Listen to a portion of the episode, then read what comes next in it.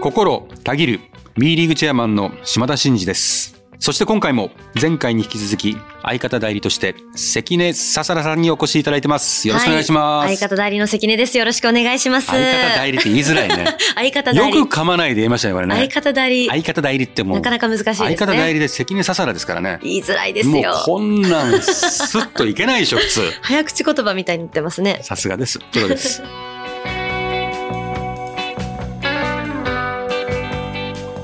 島田のマイク。この番組は B リーグライブ2022と全国ドライバー応援プロジェクトの提供でお送りします。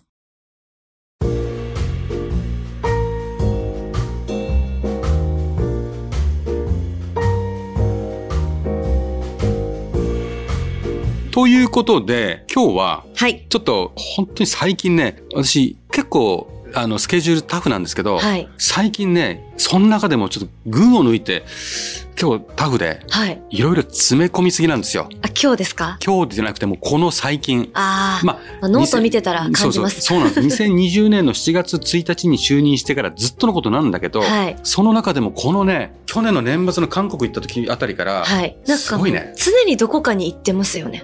知ってる。でツイッター見ると、昨日は東にいたのに今日は西にいたりとか。そうそうそう。すごいだって代表戦この間行って高崎だったじゃないですか。高崎も何気に福岡から来てますからね。ええ台湾から帰ってきてそのまま福岡に行って福岡から羽田経由で高崎行ってみたいな感じなんか3月もー、大ね変ですね。今月も。強烈なんですよ。わあ、そうなんですね。はい、まあまあそれはいいんですけど、はいそんなんで、えー2月の15時ちょっとだいぶ経ちましたけど一月ぐらい、はうんうんえー北海道お行ってきましたあ、いいですね。北海道といえば折茂選手。織茂選手織茂選手じゃない3ですね。織茂選手ってやっぱ思うよね思っちゃいますね。やっぱりね言っちゃいます、まだ。そう織茂社長なんですよそうなんですよね。でも社長なんですとはいえね自分が一番織茂選手が忘れられないんじゃないかなと思うんですああ。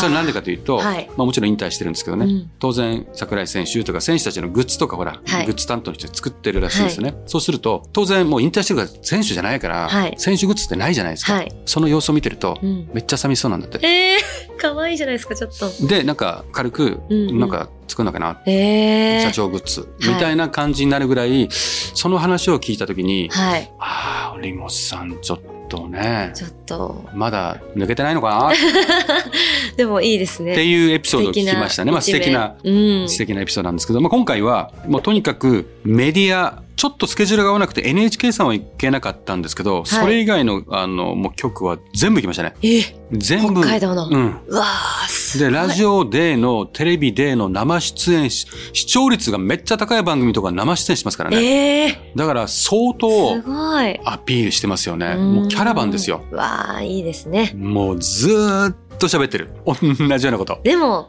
見る方違いますからね、きっと。あそう時そうそうそう間帯によって。そうなのねそうですよね。そうそうそう。我々ほら、常にこう、ダンさんもそうかもしれないけど、喋ったり、自分たちはいつも歌ったり喋ったりする内容でも、はい。お客さんはね、はい。違ったりするからねそ。うなんですよ、ね。私なんかほら、毎回、どこ行っても将来こそ、将来こそ、4000人です、アリーナですとかあっーて、ずっと言ってるでしょ。でもね、まだまだ伝わってないんで頑張って話さなきゃいけないんですよ。全部行きました。わあ、素晴らしい。で、まあ結構取り扱っていただいて、北海道新聞の翌日の朝刊のスポーツ欄に写真付きででっかく出てました。えー、すごい。でっかく。素晴らしい。でいやレバンガの方々曰くレバンガでさえもその日本ハムがあったりコンサドートレ札幌があったりする中で、うんカラーでそのスポーツ欄にこううわって入るってあんまないらしいんですよはい。カラーでした素晴らしい。それ、島田さん単ワン独シ写ョッ真。トでしたすごいいや。私のワンショットなんかどうでもいいんですよいやいやいやむいしやいろやいレや。バンガの写真かなんかが、うんえ試合の写真がなんかあって俺が喋ってるでいいんですけうど、んうんうん。ちょっとそんな感じでしたいやーでも素晴らしい、う影響力ありますね。いやいやいや、もうそんなんで、いずれにしても、今ね、レバンガが、まあチームの調子もね、やっぱり苦戦をしてたりとか、はいまあ入場者数もちょっと少し落ちてたりとかしてる中うんで、まあとはいえ、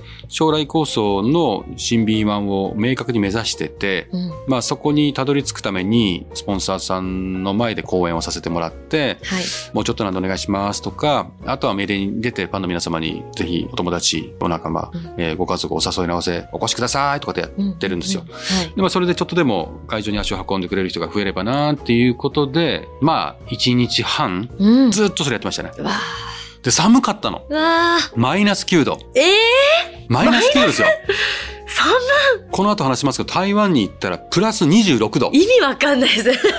プラスって何 やねん。そのプラスいらんやろ。っやばーていう感じなんです。マイナス9から26度行ったんです。うわー体調おかしくなりますね。もうおかしくなるよ。それじゃなくてもおかしい感じになってきてるのにいやまあそんなんがあって、寒かったの。ーうん。普通に歩いてるだけで靴になんか霜みたいなつきませんそうそうそう。もねう息も大変なことになってるし。そうですあよねれ、韓国とかうのんうん。真冬とか行ったことあります、はい、あります。寒いでしょめちゃくちゃ寒いです。日本の寒さと違うし、痛いじゃない、うんはい。あれうわーあれが日本でも来た。うわー大変ですね。まあまあでもね、北海道の皆さん、社員の皆さんとも夜懇親会で、久々になんか社員のみんな集まってもらって一緒に飲み会とかしましたけど、やっぱいいですねう。んクラブの現場のみんな一生懸命頑張ってて、うんああいうのを見ると、やっぱモチベーション上がりますよね。そうこっでちすがよ。ね。各チームが、我々ほら将来構想とかってこうハードルを設けてね、みんな頑張っていこうっては言ってるもののうんうんうん現場で集客するとかね、スポンサーを獲得するって大変なことじゃない。そうですね。それを頑張ってる人たちがいるからさ、なんかそういうのリアリティがあってうん食事したりすると、みんなからこう聞くとねこっちも、まあ、みんなにこう頑張っていこうって言ってる以上はうんこっちも頑張ってアシストしなきゃいけないなってやっぱ身が引き締まりますよね。それをノートで発信してくださるじゃないですか、島田さんが。うんうんうんそれを読んで私はそのチームを応援したいなって思います。はあ、はい本当に、い、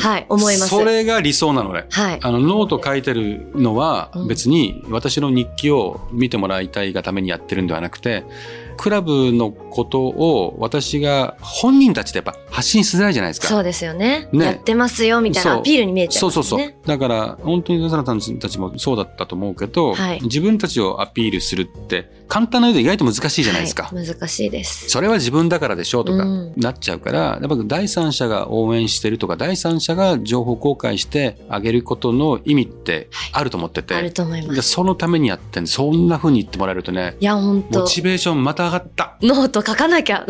でも、多いと思いますよ。読んでる方で、あ、また島田さんが挨拶とか一緒に営業回りとかされて、うんうんその地域の方の熱量を感じたっていう文字を見て、うんあ、応援しようっていう方は、ものすごく多いと思います。いや、嬉しいね。はい。そんなんでね、まあ、北海道に行ってきましたと。で、その、帰ってきて翌日、一日空いて、その次の日にはもう台湾に行ってきて、今回の台湾の目的は、うん。年末に行った韓国と同じなんだけど、まあ、はい前回は韓国でプレーをするね、森口選手っていうのがいて、その彼とも直接対話したりとかした。今回、日本人選手がプレーはしてないんで、うんうんそういう部分はなくて、完全にアジア枠ではい。交流してるわけなんだけど、はい。いわゆるそのコロナの前にアジア枠っていうのを設定してこんな感じでやりましょうねって言ってスタートはしたものの、うんコロナで交流が途絶えちゃってうんオンラインとかでコミュニケーション取ってんだけどなやっぱりシンクってあと私がチェアマンになってから会ってもいないから。はい。なんかこう、これから本当にどうしていきますとか、選手をもっとこう交流するにはどんな仕組みを作ったらいいかとか、ユースの若い世代の交流戦をやりましょうとかっていう話っていううのん、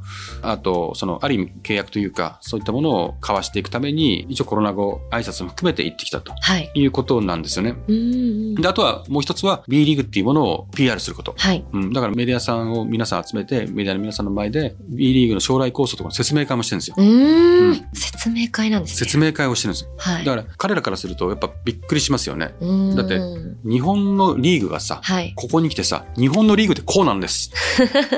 で、何をしたいんですか、あなたってことじゃない。い、はい。はいやいや、こういう感じでやってるんで、台湾のトップ選手にも日本に来てほしいし、うん。日本から台湾でやりたいっていう選手が出てきたらちゃんと押すし、うんっ。ていう、ちゃんとこう国際交流というか、みたいなことも含めてやっていきたいし、その B リーグに行きたいか行きたくないかっていう判断の材料もないわけだから、うん。ちゃん確かと、おなんとなく情報はあるんですよに。。はい。でもそこを明確に伝えてあげることで、うんうんうん選手たちもこう選択しやすくできたらいいかなということそうででかなりメディアとかには取り扱ってもらいましたねおー結構露出しましたよいいですねあ、テレビとかですかなり、うん、もうかなりえ PR になったんじゃないかなと思うし、まあ行って話したからじゃなくてやっぱ皆さんね B リーグのことはうん台湾のバスケ関係者はよく知ってる、ー、あ、そうなんですね。う素晴らしい。うん、ちょうど台湾も今ねプロリーグが2つはい。分裂してるんですよ、ありますね。だから統合したいんだけど分かれてると、うんでも日本はほら統合してビリーグできてわって大きくなったから、はい。自分たちもそのヒストリーみたいなことを学んで自分たちもいつかそうならなきゃいけないよねみたいな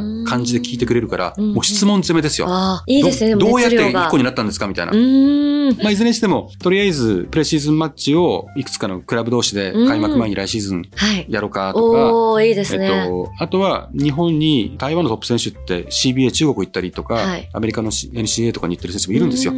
んそういう選手を日本につなぐってやっぱりエージェンントがいるわけですよね。うんそのエージェントの皆さんともお会いして、うんうんうんエージェントさんをこうつなぐとか、まあ、そういうのもやってきてるんで、それをクラブにみんなに情報共有して、ああいいですねそうすると来シーズン、台湾の選手が少し増えるかもしれない。そうですね。うん、その辺もちょっと注目ですね。わ、もう。台湾といえばなんか気になることありまいや、すかそうなんですよ。あの、台湾に実は妹が住んでおりまして、うん。台湾にバスケを見に行きたいなと思ってるんです。いやーもうそれは言ってほしかったね。いやー、逆に言ってくださいよ。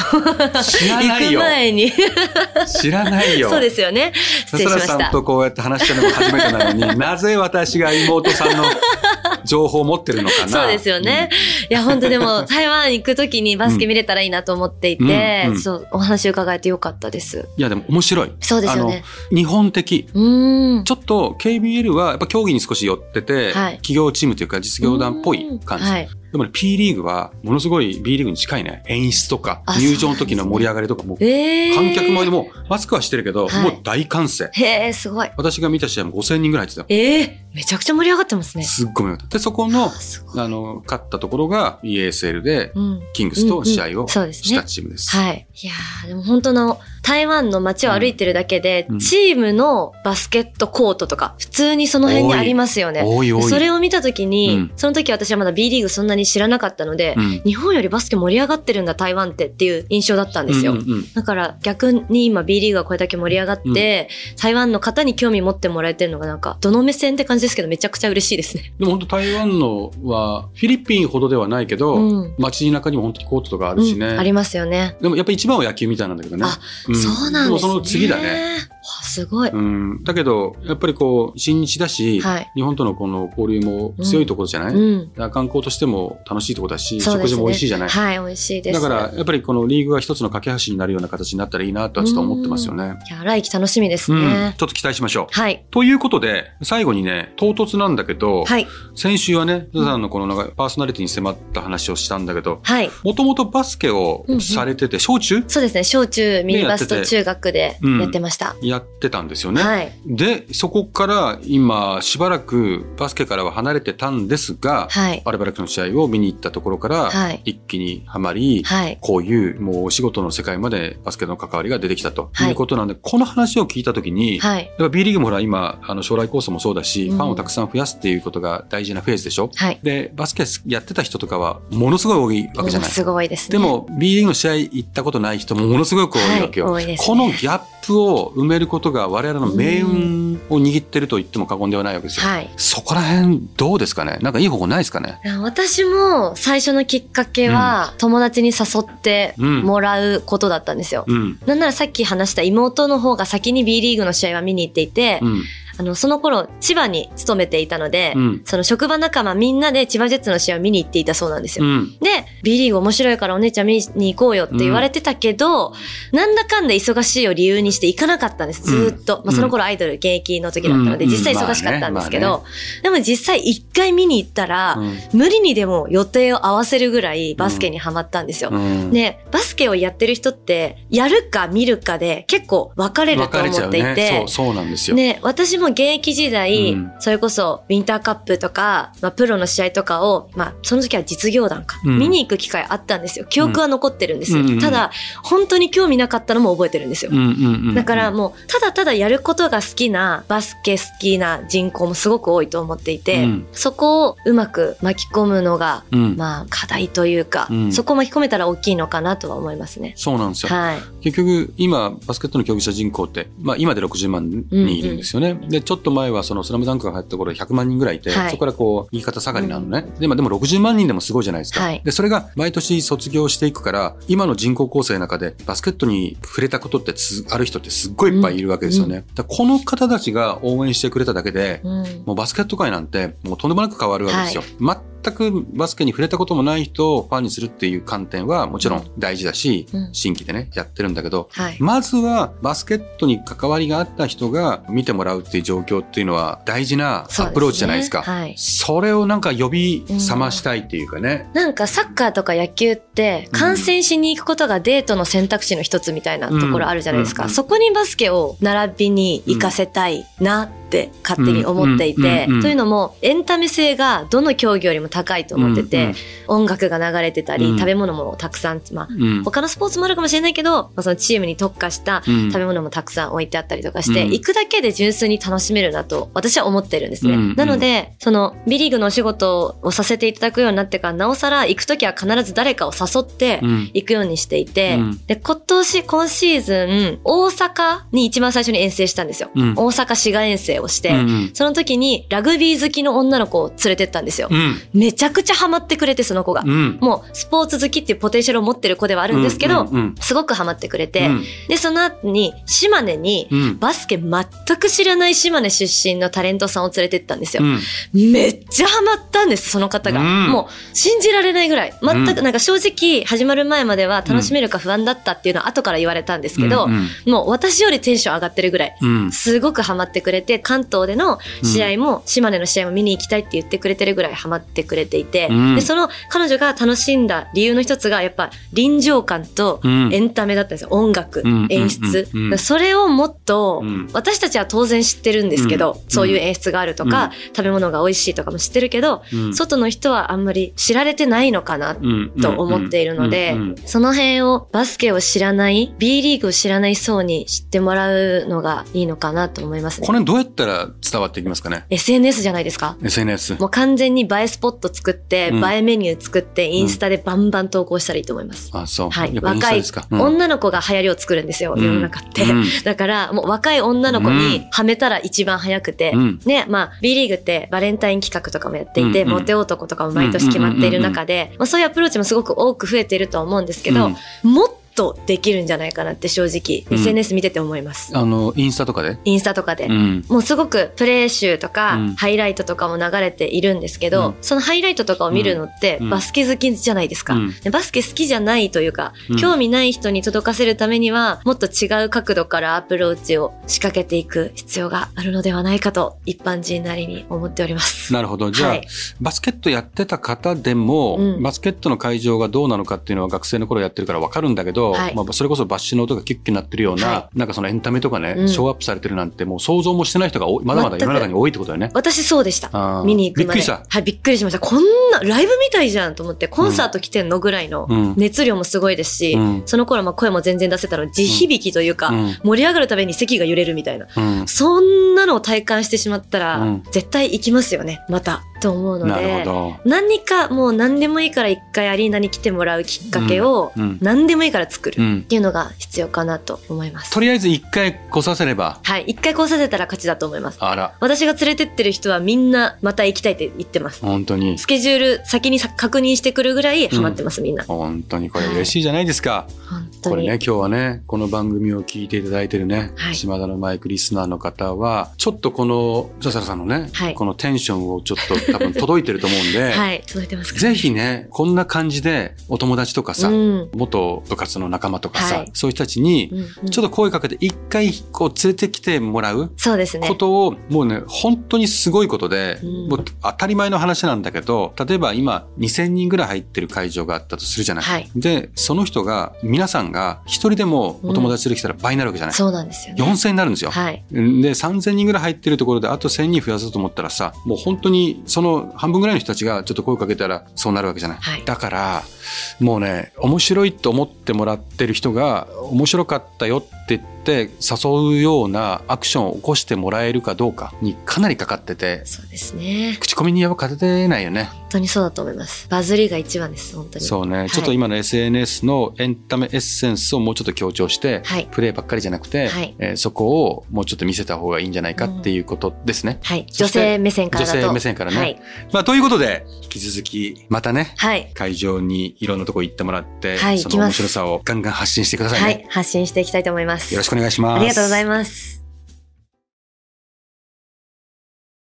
さあここでハーフタイムいや私実は野球実況が中心でバスケットボールのことはいまいち知らなかったんですねバスケットって得点リバウンドアシストと選手の指標になる数字ってありますよねどこを見ればいいのか詳しくない私にも分かる指標が欲しいなと思っていた時に出会ったのがファンタジーポイント多くの成績を数値化して個人の総合的な活躍度を示したものがファンタジーポイント要はこの数字が高ければ高いほど活躍したっていうことこれさえあればいや今日も素晴らしい活躍でしたねなんていつもバスケを追いかけてるアナウンサー風に話ができちゃうでしょファンタジーポイントきっかけで B リーグにも興味が湧いてきたしついでにリーグ公認ファンタジースポーツの B リーグライブ2022も楽しんでみることになりましたえじゃあもう立派な B リーグのファンじゃないかってそう言っていただけるなんてファンタジーポイントのおかげですよさあ後半が始まります各選手は活躍してくれるんでしょうか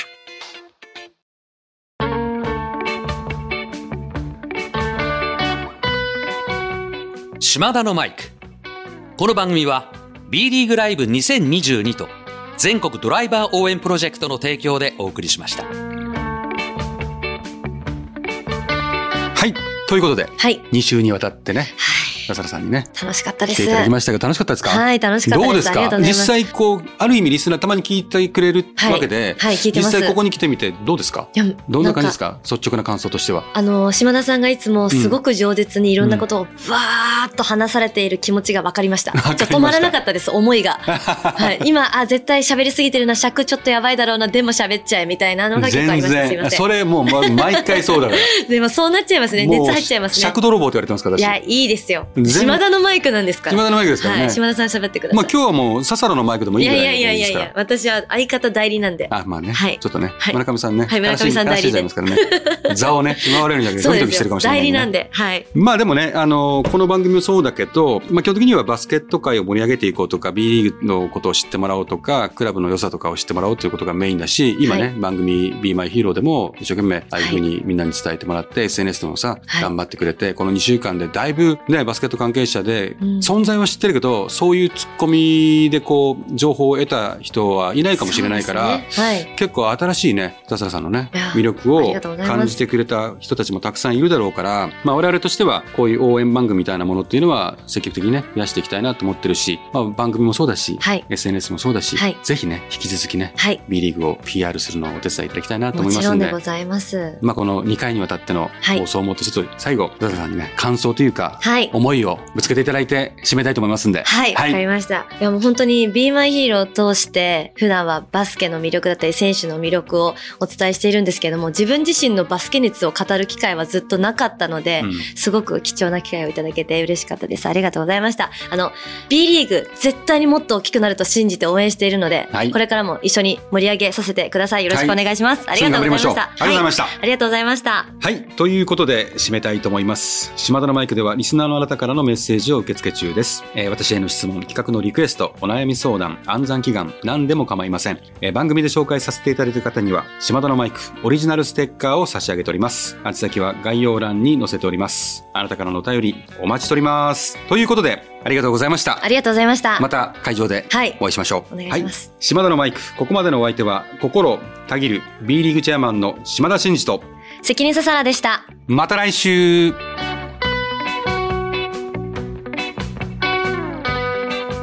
お聞きいただいたコンテンツは、制作、バスケットボールキング、制作協力、B リーグ、配信、日本放送でお届けしました。